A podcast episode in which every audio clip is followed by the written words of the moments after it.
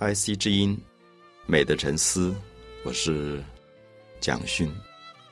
提到诗的语言，提到诗的文字，啊，我想对很多朋友来讲，有点像研究文法，它事实上是非常复杂也不容易懂的东西。那我们通常觉得，我们讲话、我们写字，只要我会用就好了。所以学语言的人都很讨厌文法，觉得文法很麻烦。可是我们今天在分析的过程里，希望大家了解到，就是汉语因为受限于汉字的同音字太多，就是我刚刚举例说，我讲诗，这个诗可能有好几个字，就是我现在发出一个音诗，然后大家现在拿笔在记的时候，你不想要写哪一个诗，所以在语言上为了分辨方便，我们就说诗子。好，诗子就是双音。所以他加了一个“子”，这个“子”并没有意思，可他分辨出狮子是一种动物，这个动物跟老师不一样。有没有发现，你把“老”跟“子”拿掉的时候，“狮”这两个发音是一样的，可狮子跟老师是两个很不同的东西。那所以我们就会发现，老师的“老”也没有意思，是为了完成双音节。所以我们说，这个人是老师，这个是狮子，这个是狮子，这是老师的时候，老师跟狮子都构成了双音节。所以我一直希望大家慢慢会发现，双音节变成汉语诗的一个非常重要的结构，就是两个发音。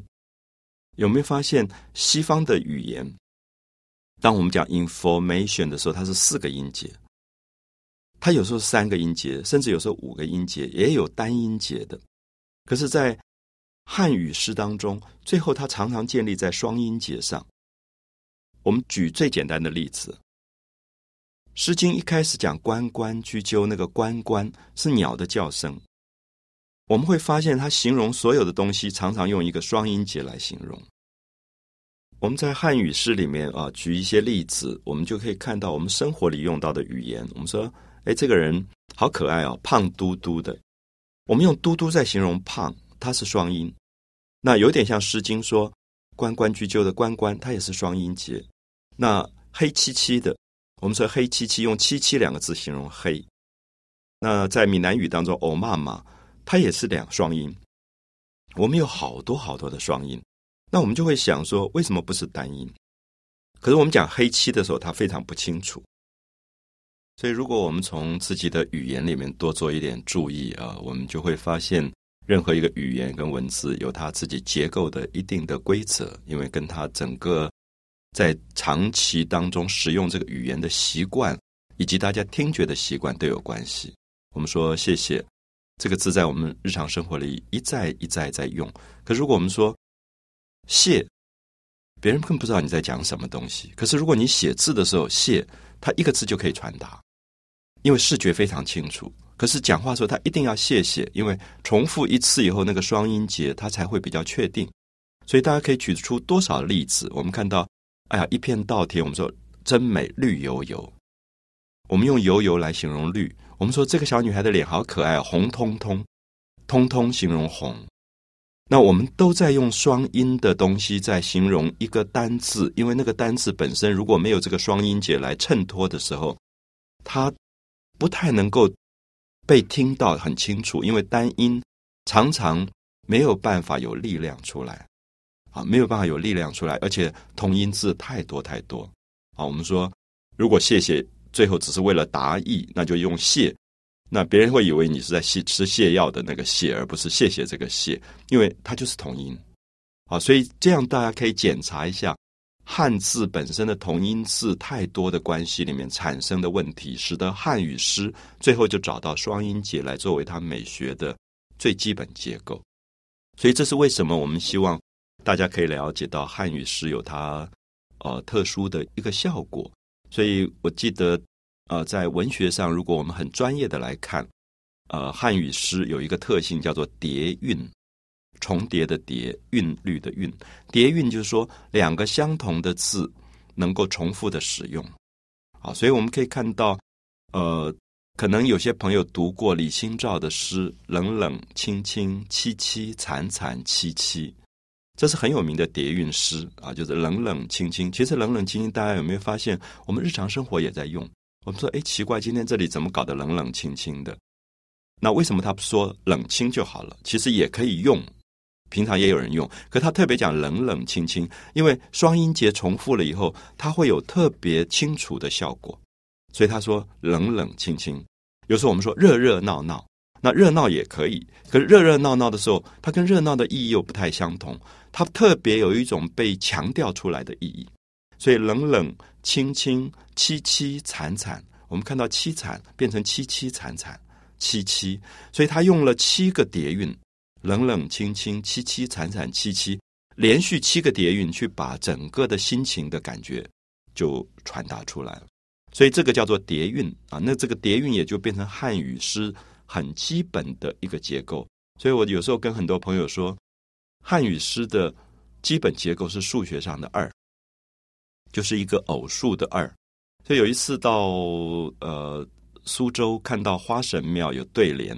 那那个对联叠韵用的非常有趣，他就说风风雨雨，好，我们也常常讲说，哎呀，这个人的一生真是风风雨雨啊，又刮风又下雨，风风雨雨，寒寒暖暖。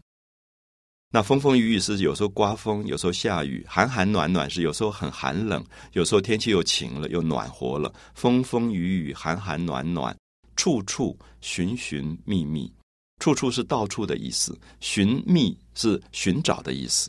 所以你可以看到，所有的字拆开来都可以变成诗意里面的双音节啊！我再念一次，大家听：风风雨雨，寒寒暖暖，处处寻寻觅觅。然后下联是莺莺燕燕，花花叶叶，青青木木朝朝。我们看到这一副对联，全部在用叠韵。莺莺燕燕是春天，黄莺一鸟也来了，燕子也来了，莺莺燕燕。花花叶叶，花也在开，叶子也在飞扬。花花叶叶，青青青青是一个人叫最爱的人叫青青。可能大家读过林觉民《与妻诀别书》里面“意应卿卿如雾”，那个卿卿有一点像今天讲 “dear” 或者 “darling” 亲爱的意思。卿卿暮暮朝朝，它是写给一个爱人的对联，就是我希望一辈子都跟你在一起，每天都在一起，所以黄昏也在一起，早上也在一起，叫暮暮朝朝。有时候我们反过来说朝朝暮暮。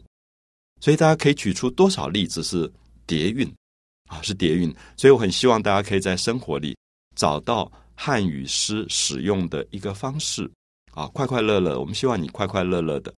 那你会发现，我们语言里面都在用叠韵，所以它不一定是你读中文、读汉语诗你才用到。你在生活里，你要知道怎么去适当的用到叠韵，而叠韵可以把你的意思传达到非常清楚，而且对别人会变成安慰。有时候也变成一种鼓励，说啊，你这一路上希望你平平安安的。我们看到平平安安又是叠韵，所以如果不觉得的话，我们没有想到这个问题。可是觉得了以后，你会发现你一天不知道用到多少次叠韵。所以我才跟很多朋友说，诗不是诗人在写，老百姓每天都在用，他在生活里就在用啊。所以希望用这样的基础，大家可以了解到你自己可能就是一个诗人。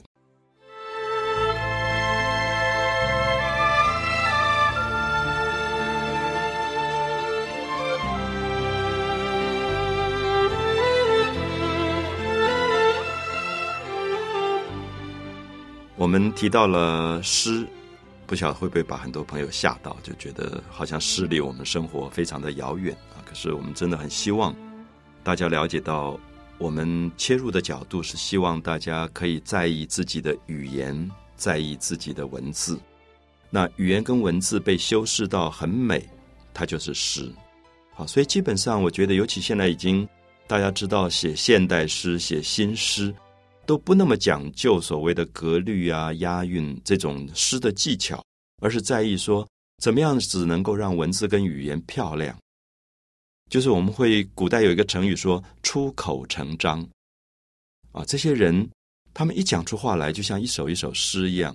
那么当然我们会觉得“出口成章”在我们自己工作的职场上，它是非常有利的一个东西，因为“出口成章”会让你有很强的竞争力。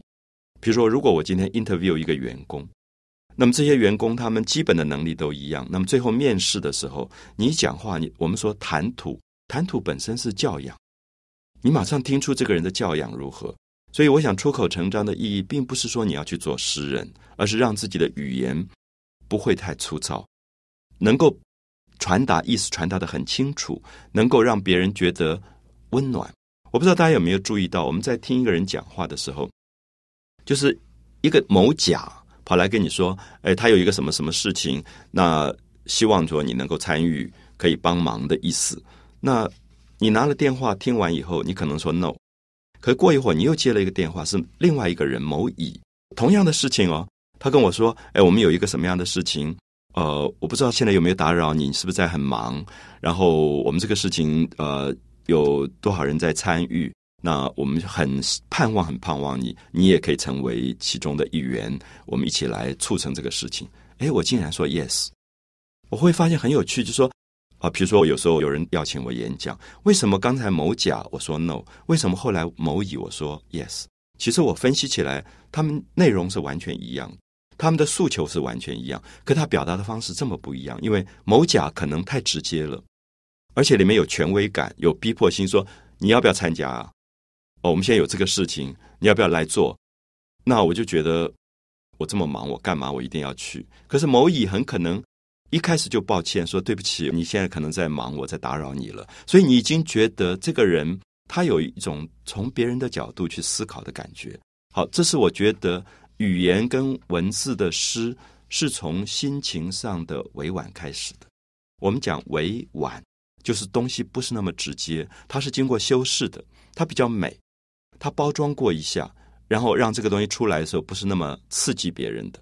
所以我很希望从这样的角度谈诗的时候，大家了解到我们使用的语言，或者我们现在讲汉语诗，它有上千年的传统。我们接下来以后会提到《诗经》，谈到《楚辞》，都已经有两千年的历史。当然，我们知道汉语写诗。这个历史可能比《诗经》还要早，常常会跟朋友提到说，我们今天拿起电话来跟别人讲话，我们在电脑里 email 给朋友一封信，我们所使用到的语言跟文字都有几千年的历史。那么，这个几千年的历史累积出来的一种文字跟语言的美，是不是要毁在这一代手上？就是为什么有的人的语言这么粗糙，好像是一个没有历史背景的语言？这个人的文字这么粗糙，好像他不知道他的文字有过几千年的文学，所以我想这是我对文学的看法。我一直希望文学诗其实就在我们口边，所以我很在意听一个人讲话，在他的口语当中感觉到他所受到的语言跟文字之美的某一种教养。我相信这就是诗的开始。那特别我提到汉语诗啊。那我今天用汉语诗，因为汉字跟汉语在世界的语言跟文字里是一个很特殊的结构。我想听众朋友当中一定很多朋友懂英文，甚至懂法文、懂德文、懂意大利文。我们知道，所有现在的大部分的语言跟文字，我们叫 phonetic，它是一种听觉语言。好，比如说我们讲英文的 information。那我念出来 information，我就可以拼音拼出来，我可以用文字的字母拼出来。可是中文的发音跟文字的结构它是分开来的。我这样解释是说，中文本身就汉语汉字，它有一个汉字的结构是象形的，大概是今天世界所有的文字里面唯一还保留的象形文字。因为古老的很多象形文字现在都已经失传了，都不用。那大部分的，包括现在日本，日本在混用部分的汉字、部分的拼音。日本现在接受了很多外来语，是用拼音拼出来的。那么韩文，韩国的文字也开始用了拼音方法。那么，所以这个时候我们就会发现，汉字有它的特征，它还是用视觉来看的。所以，我们的视觉看到的文字，跟我们听觉上的发音，它是两个不同的系统。所以。我常常跟朋友讲说，当我在汉语的诗的系统里面，我们会有一个特性，一定要强调，就是我发出一个声音，他不一定能够知道是哪一个字。我记得我在巴黎时候读书，那读法文，法文有一个练习法语的很好的一个方法，叫 dictay 啊，dictay 就是老师在台上用法语念一个小说或散文，我们来手写。啊，他今天念一段，他把这个文字哈，苏勒波米哈波这个法文念出来，我就可以拼音拼出来。这是初学法文的一个非常好的练习。可是，我想大家都知道，在汉语当中，它会发生很大的误解。可能大家都听过一个很有趣的语言的笑话，说“时事有实施”，“时事有实施”，除了有以外，我们会发现四个字都是“诗”这个发音，可是我们不知道是哪四个字。所以你会发现，如果你今天在电脑里打出波波摩佛，你打一个“诗”，而且是一声的“诗”，你会发现同时出现好多次。那这个时候，大家有没有发现，它很难像法文 “dictate”，“dictate” 就是说我听到以后我就可以记录的。所以在汉字的特殊性是说，汉字本身它的发音同音字太多。那我希望大家检查同音字最好的方法，就在电脑里面打一个字，比如说“一”，注音符号的母音的“一”，然后它是一声的，好，你就可以看到一二三的“一”是这个字，然后依靠的“一”也是这个字，衣服的“衣”也是这个字。所以我今天讲“一”的时候，其实你不知道我在讲哪一个字。所以我们常常会发现，说汉字跟汉语当中必须要多一个语言上的一个转折。那么也就是说，所谓的双音节出现的问题。那过去有时候在某些场合，我会跟大家提醒到说，我们的文字跟语言并不完全相同。比如说读文言文的时候，那个文字非常的精简，可是变成白话文的时候，它要多很多虚字。什么叫虚字？就是在字面上没有意义的字，可是在发音上有意义。我们说的老师、老虎、老鼠，老虎跟老鼠的“老”其实并没有意义，可是，在语言学上，老虎跟老鼠才能够传达。因为我说虎不清楚，我说鼠不清楚，我必须说老虎或者老鼠。同样的，我说桌不清楚，我说椅不清楚，我必须加一个桌子或椅子，把它变成双音节，它才能够传达。所以，我想。可以下次检查一下，在你使用语言的时候，你能不能清楚的把语言传达出来？它是不是构成双音节？有些人用语言用的太精简，最后别人在底下听的人没有办法记录。好，所以这是我们交换汉语诗的第一个特征，就是汉语的语言跟汉语的文字的不同，然后去找到它各自的某些特性。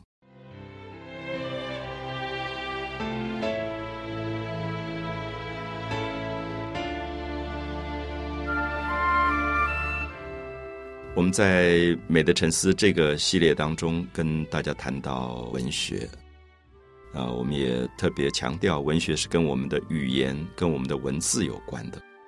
如果你带一个小孩子长大，我想他学语言、学文字，都是他成长里非常重要的部分。所以我们并不认为文学一定狭窄到是可能一个诗或者一个散文，或者是。一个小说，其实，在日常生活里，每一天拿起电话跟朋友讲话，跟朋友写信，可能都是一种广义的文学，因为我们在使用文字，也在使用语言。我们特别强调，语言跟文字，它最初的意义是为了传达意思。我跟另外一个人说，我肚子饿了，我在传达一个讯号，传达一个讯息，只要把意思说清楚了就好了。可是，当然，很多朋友一定知道，人类的整个社会组织越来越复杂。我如果传达一个讯号，说我饿了，很容易传达。可是，如果我今天心情很不好，我自己也搞不清楚我到底心情不好是什么原因。然后我要跟一个朋友说我今天的心情，我不知道大家会不会觉得有时候蛮难表达的，就是用什么样的措辞，用什么样的方式。我如果 email 给朋友，告诉他说我今天心情有一点。也不是不快乐，也没有发生什么事情，可是有一点低潮，有一点闷闷的。好，我现在已经用了好几个字：低潮啊，闷闷的，有一点无助啊之类的。不管你用什么样的语言、什么样的文字，你想把你心情的状态传达出来，那么这个时候的确要有一个比较好的对文字跟语言的掌握能力，才能传达出来。有时候我碰到一个朋友，讲了半天，我不知道他在讲什么。我想大家一定碰到这样的事，那这个时候我就会反省我自己，说：“哎，我听他讲了半天，我不知道他在讲什么。那会不会有时候我也跟别人讲了半天，别人也不知道我的意思是什么？所以，如果在这样的状况，就是语言跟文字设计出来，原来是让人方便沟通的，结果反而变成了不能沟通的一个状况。所以，不知道大家有没有感觉？有时候我们在生活里，我们看到有些人喋喋不休，不断的讲话，不断的讲话，可是旁边的人会觉得，哎，他到底讲了些什么？我都搞不清楚。那我的意思说，我们会不会因为没有掌握好对语言跟文字的恰当的表达能力，结果语言跟文字变成没有办法跟别人产生沟通？而当语言文字不能跟别人沟通的时候，其实会产生一个很大的阻碍，人际关系会不好，甚至更严重的是产生误会。有些朋友说。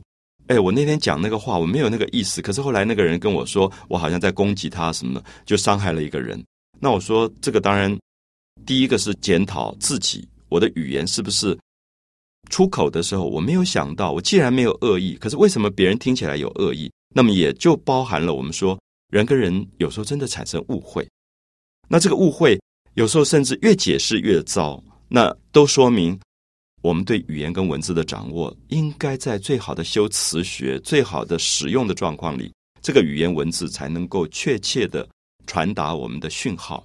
所以我是有一点希望在呃很生活的基础里跟大家谈文学，希望大家可以读一点诗，读一点散文，读一点小说，因为我觉得读这些文学，并不是因为我们爱好文学或者我们的专业是文学。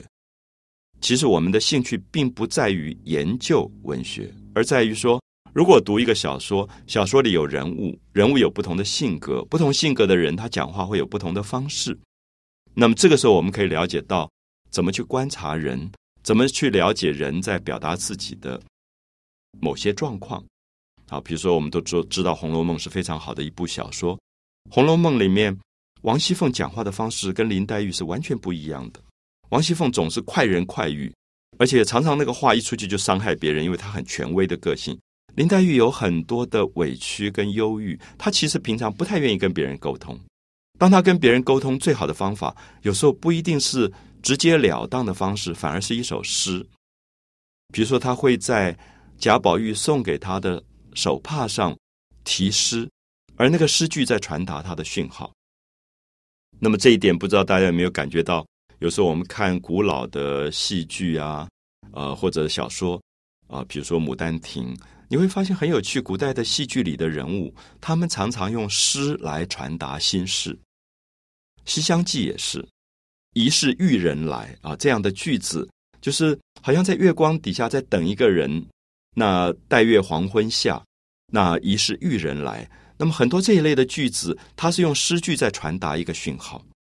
那有时候我们会发现，如果我们在谈恋爱的过程，你会觉得“爱”这个字太直接的出来，有一点不好意思，所以你就会用一个比较包装的句子。其实这个包装过的句子就比较接近诗，他用比较委婉、比较美好的句子。那么在情人节前后的时候，你跟你最爱的人写一个卡片的时候，你会觉得那个句子怎么去斟酌？我不知道大家会不会觉得，它通常会像一首诗。会像一个诗句，甚至你会自己写一首诗给你所爱的人，或者引用别人写的诗。那么这时候我们都可以说，诗看起来是不容易懂的句子，可是诗常常是你知我知的状况。所以最秘密的心事、最底层的心事，跟特定对象的语言，常常会比较接近诗。所以我们今天跟大家在呃文学的一些分类，像小说啊、散文、诗。大概介绍过了以后，我们接下来希望一系列的谈一个单纯的问题，就是诗到底是什么？很多朋友，我跟他们谈诗的时候，他会觉得：“哎呀，我这个年纪了，我不再读诗了，我也不再写诗。”可是我就会问他说：“那你的意思是说，你以前写过诗喽？”他就想一想说：“哎，好像有哎，我好像十几岁谈恋爱的时候，就会在日记上写诗给对方，然后也不太好意思寄出去。那我的意思是说。”会不会人类在最感动的时刻，他会想到诗这个东西？因为诗常常是跟心情比较有关的。那古代叫做诗言志啊，诗是讲一个人心里面的愿望的一些句子。那我们试试看，用一些不同的方法来谈诗跟我们生活的关系。特别是我们使用的是汉语，我们是用汉字。汉语跟汉字在写诗的时候有哪些特性是跟英文法文可能不同的？我觉得学诗其实是练习语言跟文字的修辞最好最好的一个方法。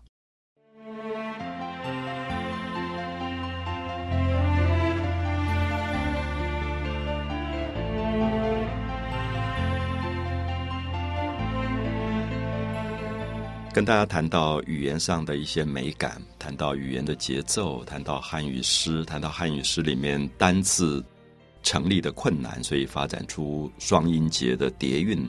我们举了很多很多的例子，希望大家快快乐乐，希望你一路平平安安。我们做事不可以马马虎虎。我们会发现到处都是叠韵啊，都是叠韵。所以马马虎虎这两个字，我们会发现它就是声音而已。为什么马跟虎加在一起会马马虎虎就变成一个形容词啊？有人开玩笑的把它翻成英文的 horse horse tiger tiger。那这个马马虎虎其实字原来是什么？我们都已经不太知道了。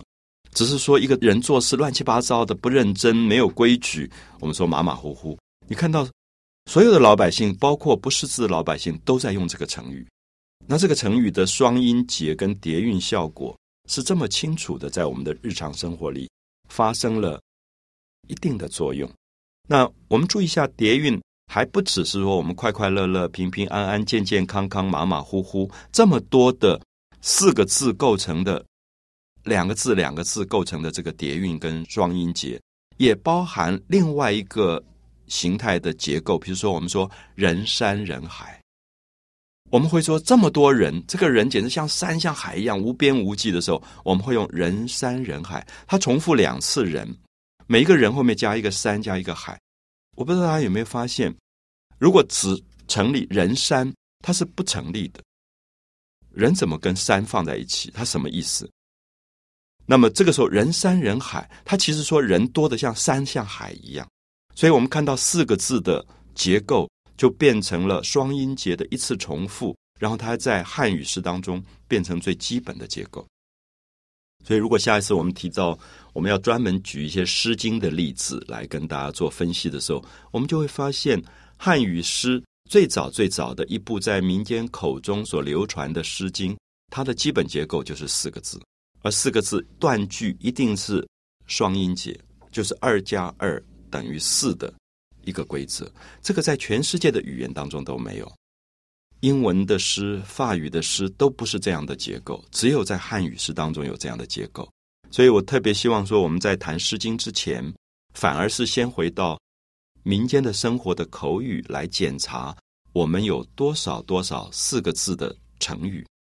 我知道大家都在用成语，那么这个成语就是说已经变成固定的模式的。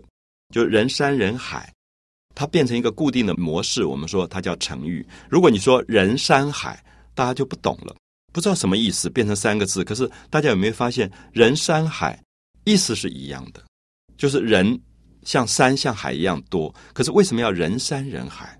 这里面绝对有节奏的问题在里面啊，节奏的音韵的对仗跟平衡的关系在这里面，所以它变成汉语诗的一个最基本的结构。而这个基本的结构，使得我们在日常生活当中用好多好多的四个字的成语。那我想，我们从日常生活里面来检查一下。我记得我从小在台湾长大，那在某些年代里面，到处都有口号，到处都有标语，你就会发现成套成套的口语跟成语，常常都是四个字，非常奇怪，它就四个字的结构。我们一进校门，礼义廉耻。叫做四维，它就是四个字构成的一个结构，礼义廉耻。然后他到了八德的时候，只是把这个四再重复一次，变成忠孝仁爱信义和平。我们注意一下，忠孝仁爱这四个字加起来就是一个成语的基本架构。那为什么会这样子？因为我们会发现，每一个汉语诗最后帮助你去记忆，有些文字很容易记忆，有些文字不容易记忆。容易记忆的文字跟语言，基本上都是因为找到了规则，它才容易记忆。所以我们看到古代的人教他的孩子认字，我们知道认字是很困难的。小孩子哦，刚开始两三岁，你就要教他认字。那那个方块字，这个字是什么字？那个字是什么字？很困难。那么他们就编出了一个东西，叫做千字文。这个千字文就是用一千个字来组合出来，小孩子可以朗朗上口的然后去认识的一个东西。他把宇宙所有东西都包含在里面。我想很多朋友小的时候家里如果有教你千字文，你大概就记得一开始说“天地玄黄，宇宙洪荒”。我这样念，有些朋友知道是哪四个字，有些朋友没有念过，可能不一定知道。我们看到“天地玄黄”，他让小孩子认识宇宙，最早就是了解有天有地，天地玄黄。玄是一种很深邃的颜色，有时候是一种黑，黄是黄颜色。天地玄黄，他让小孩子学了四个字，可是注意，他是在组合这四个字，这四个字当中形成了二加二等于四的关系。天地玄黄，宇宙洪荒。好，宇跟宙是两个不同的概念。宇，我们现在讲的宇有点像。上面的那个房子的盖子叫宇，那古代讲的宇是什么？讲上下四方叫做宇，所以宇的意思是空间，就是古代对宇这个字的解释，上下四方叫做宇。宙是什么？宙是古往今来，所以宙是在讲时间。我们现在讲宇宙，宇宙就翻成英文叫 cosmos。这个宇宙其实是在讲整个的大自然的一个结构的形态。宇宙洪荒，洪荒是在讲。最早没有人类的那个状态啊，天地玄黄，宇宙洪荒。大家有没有发现，我现在念的这八个字当中是以二作为基础的？它并不是天地玄黄，对不对？我们的断句不能断在天底下有个逗点，我们是天地一个组合，玄黄一个组合，宇宙一个组合，洪荒一个组合。所以这样子的话，它就构成了双音节的基本的架构，然后连成了我们四个字成语的基本结构。所以我给大家一个建议，说如果你听完这一个单元有兴趣的话，很多录音的系统很小啊，你不一定要让别人知道，你就带在身上。你跟别人聊天啊，你就把自己的话跟别人话都录下来，然后回来的时候你把它放出来听，你会发现很有趣。不管自己或对方用的最多的成语都是四个字的，常常在四个字。我们记得小时候刚才讲礼义廉耻、四维八德，都是四个字，四个字。我们后来看到反攻大陆、杀猪拔毛、勿忘再举、田丹复国。我记得小时候到处都是四个字，一直到后来政治政策改变，变成什么借机用人，全部都在用四个字。为什么？因为四个字容易记忆，所以所有在文宣上都在用四个字，因为文宣可以达到效果。最后你可以看到翻译出来的商品变成比如说可口可乐或什么可乐的时候，你会发现它还是四个字。它在。知道在商业的因素里，能够让别人记住的商品，它会容易成功。好，所以这是一个很有趣的一个例子，也许在说明我们记忆系统当中跟这个汉语诗的结构。所以我们不是在谈一个很狭窄的文学，是希望大家注意一下。如果你希望你在发言的时候别人能够听进去，很有力量，让别人记住，你可能要用几个出口成章的四字成语，它会非常有力量。啊，它可以达到一定的效果，这是我们叫做语言的魅力吧。那希望大家都可以用这样的方法去修饰自己的语言，也让自己的语言真正合于汉语诗的某些美好的规则。美的沉思，我是蒋勋。